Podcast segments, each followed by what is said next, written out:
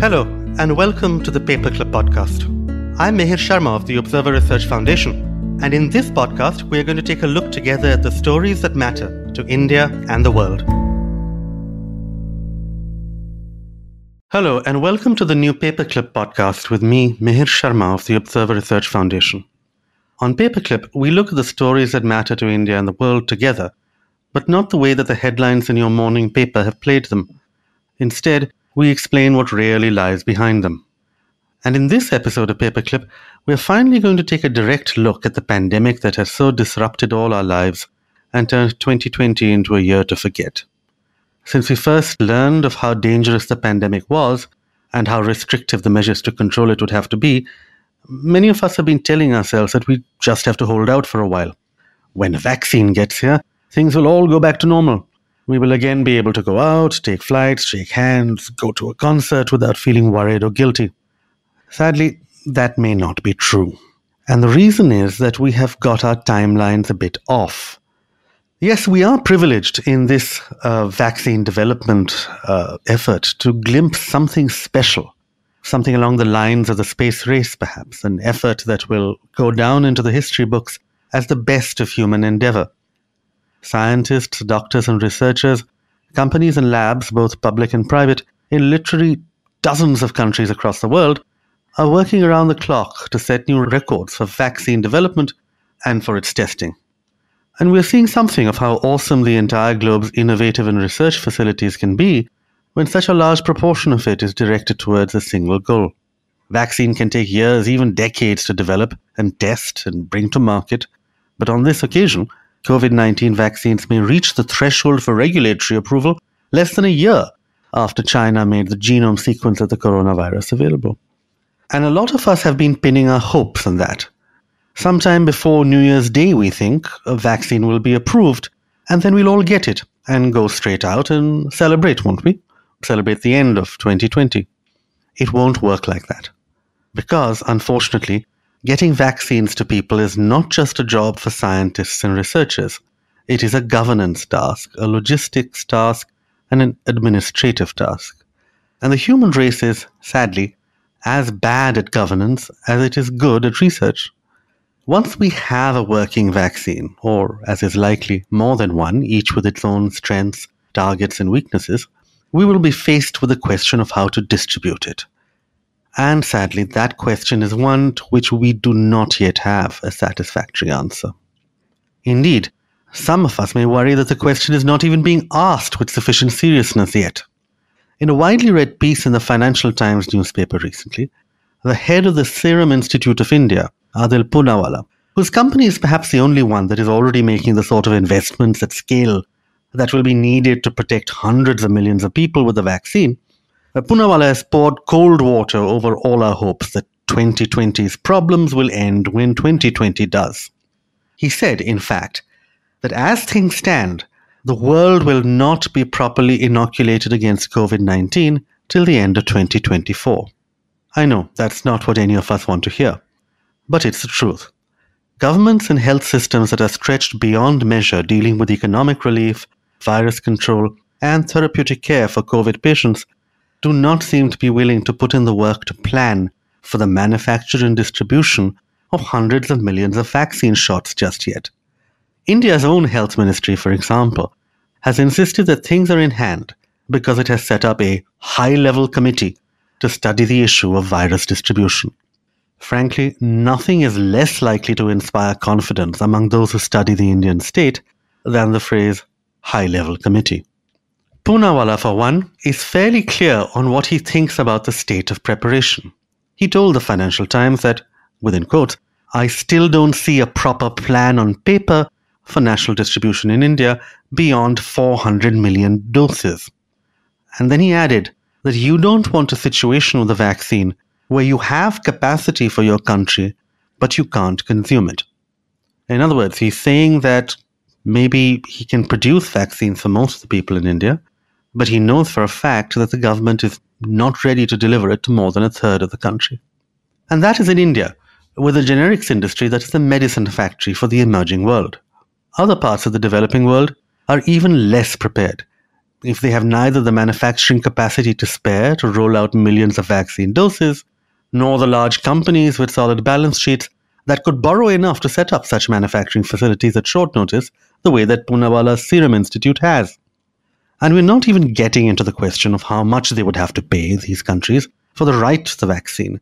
Whether it would come free or be free only for a defined time, that's a whole nother set of problems.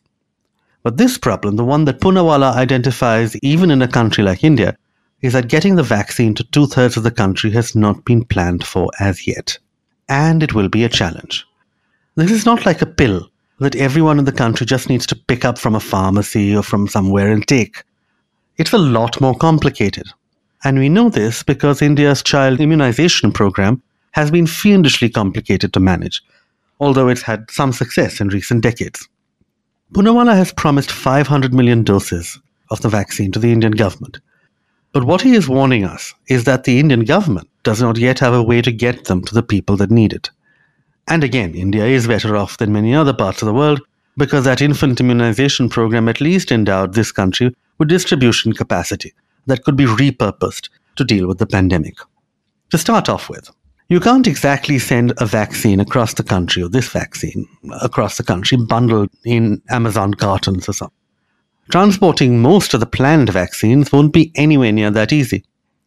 Some of the most promising vaccine candidates, in fact, those that have gotten the most publicity, partly because they are from the West, and in, for that same reason, they might be more desirable to the Indian government than a Chinese or Russian candidate.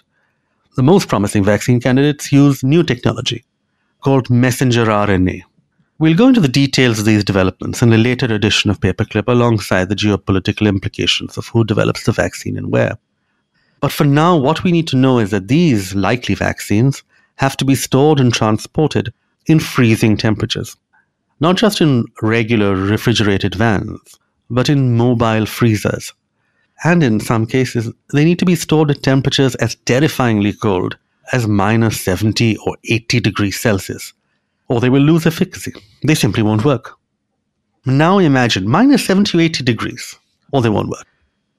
So I want you to imagine the task of trying to get packets of vaccine doses, perhaps more than one per person, a defined time apart, to every Indian, from the deserts of Rajasthan to the hills of Arunachal Pradesh at that unnatural temperature of minus 70 or 80 degrees. Where is the infrastructure going to come from? Not all vaccines need to be at minus 70 or 80 degrees, but most need to be refrigerated and almost all need to be frozen for a while. It won't be cheap. The infrastructure won't be cheap. We will need refrigerated freezer trucks for transport.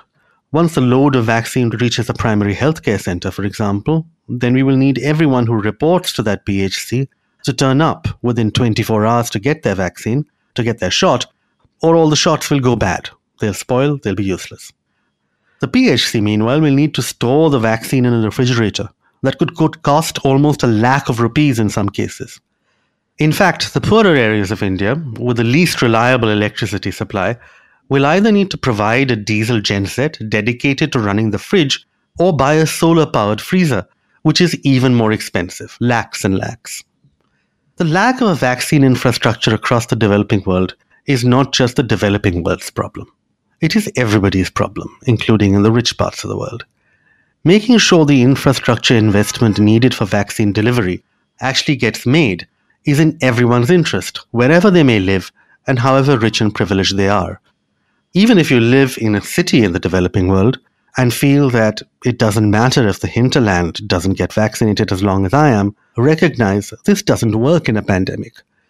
And not just for humanitarian reasons. Think about that word for a moment. Think about the word pandemic. It comes from the Greek pan, or everything, plus demos, or people. Pandemic literally means all the people. Because you need to try and control it for all the people everywhere at once if you want to return to something that at least approaches normalcy. The cost will be that, otherwise, the virus will hang around in reservoirs and places which have not been vaccinated sufficiently. Those parts of the world where the vaccine penetration is sufficient will try to close off entry and exit from the sections of the world where it has not.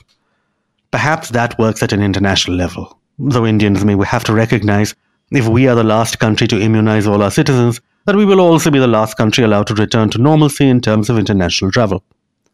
Cutting unvaccinated areas off will definitely not work within countries after all.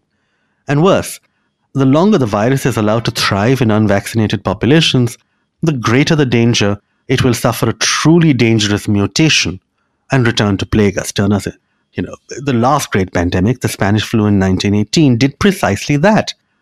It mutated between the spring and winter of 1918, and the second form of the virus was far more deadly than the first. In other words, we have to start thinking right now across the world about vaccine delivery. And it will be a task comparable to the development of the vaccine itself, which, I said, has shown humanity at its most innovative. In a Bloomberg column, I wrote that India has a crucial role to play in this effort. Its government could collaborate with private investors and multilateral agencies like the World Bank to develop and install dual use cold chain infrastructure. Dual use, meaning two uses, so it won't in fact go to waste after the pandemic is done. A nationwide network of refrigeration, of storage, and transport at sub zero temperatures is the answer to farmers' prayers. Yes, it matters for agriculture. And India's National Center for Cold Chain Development has been relentlessly pointing this out for years. They say that such a cold chain could help both the medical supply industry and farmers, and it would let farmers access market for their produce, reduce wastage, ensure consumers don't pay for too much for vegetables, control inflation, so on and so forth. More importantly for the world, a solution that works in India could work anywhere. It could be scaled up across the developing world.